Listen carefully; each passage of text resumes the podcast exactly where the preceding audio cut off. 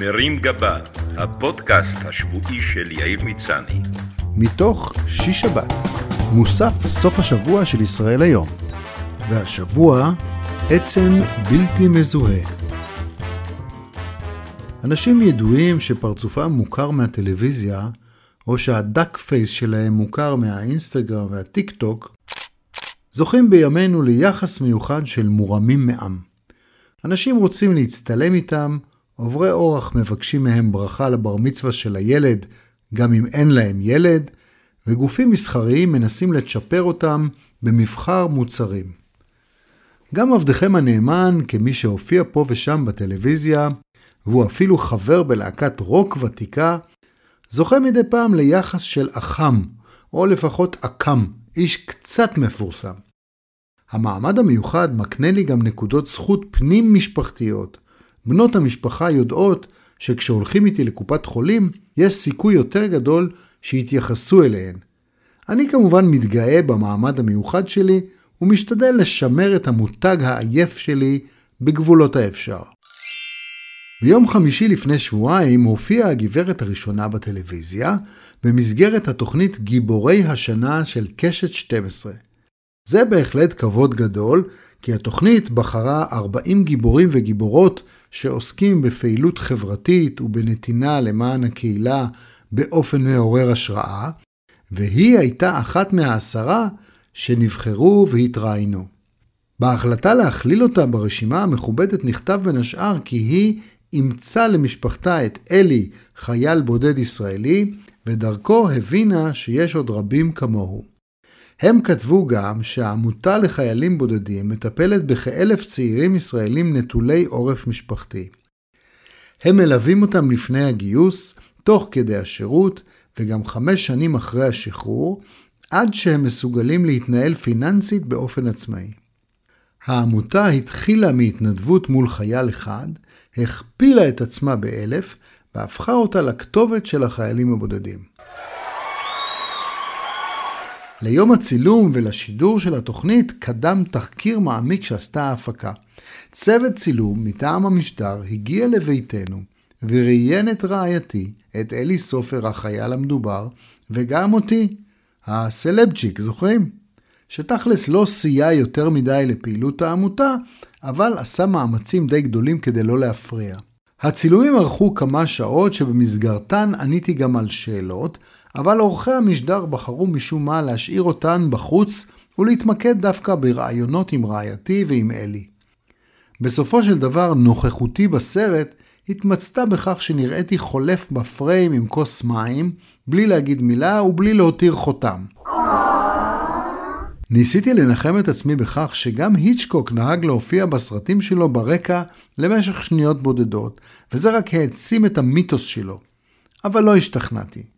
הגברת הראשונה דווקא זכתה ליחס חם בתוכנית, במהלך השידור הפתיעו אותה המארגנים כשהביאו לאולפן את שימי תבורי, שלא הסתפק בלחלוף בפריים עם כוס מים, אלא שר ביחד עם כמה חיילים בודדים את הלהיט עוד סיפור אחד של אהבה. עוד סיפור אחד של אהבה, לפני שסוגרים את האורות.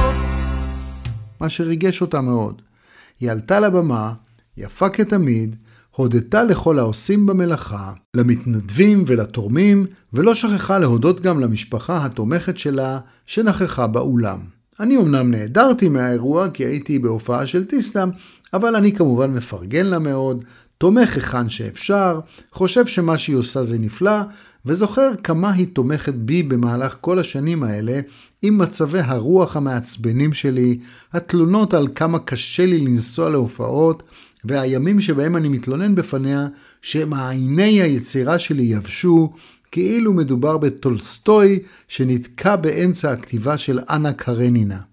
אני מכיר לה תודה על הנהגת הבית והמשפחה שלנו, שאותם היא מנהלת ביד רמה, ומודה בהכנעה שלו הדברים היו תלויים בי ולא בה, הבנות היו עדיין בכיתה ג', ישנות עם אותם זדינים חמש שנים רצוף, כי לא עשיתי כביסה, וניזונות משימורי תירס. בון אפטי. בכל המפגשים שלנו לאורך השנים עם אנשים ברחוב, שטרחו לפרגן לי על תוכנית כזו או אחרת שהשתתפתי בה, על הופעות של הלהקה שלי או על הטור בעיתון, היא תמיד עמדה בצד בשקט ובסבלנות, ולא רצתה דבר לעצמה. לכן אחרי השידור, כשאנשים פנו אליה ברחוב ובירכו אותה על ההופעה המוצלחת, ובעיקר על עבודת הקודש שהיא עושה, לא היה שמח ממני. כולל עם אלה שהוסיפו, אתה נחמד ואני קורא את הטורים שלך, אבל אשתך זה ליגה אחרת.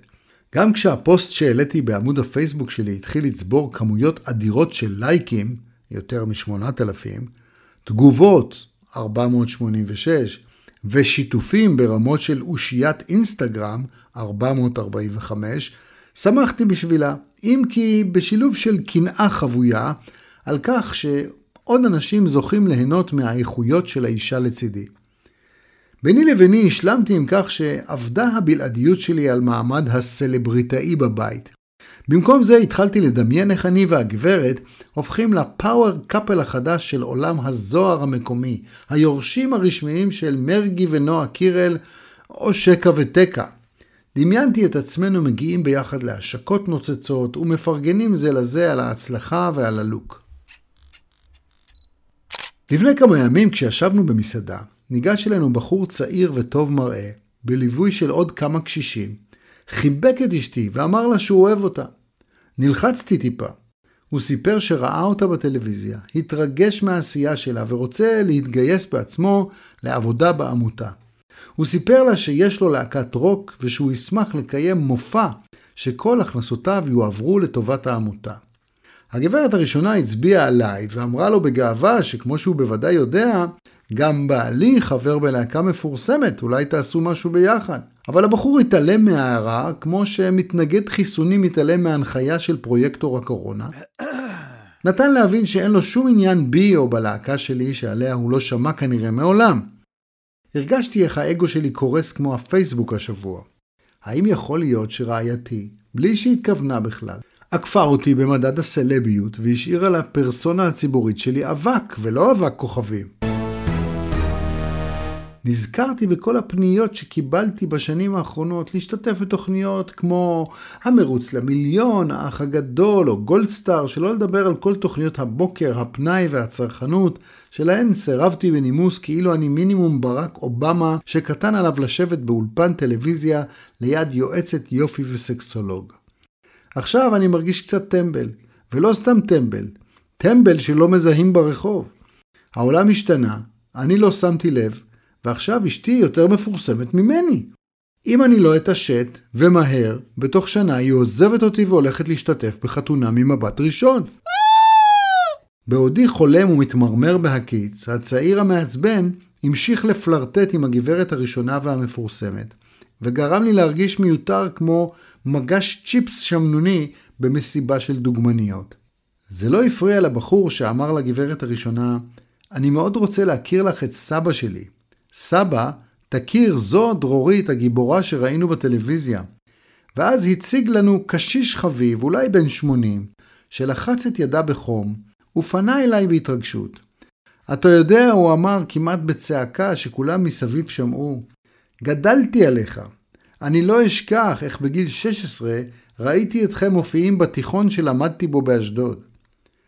אמרתי לו תודה רבה וביקשתי מהמלצר חשבון ומטלית כדי לנגב את הכבוד העצמי שלי מהרצפה. שבת שלום. מרים גבה, הפודקאסט השבועי של יאיר מצני. מתוך שיש שבת, מוסף סוף השבוע של ישראל היום.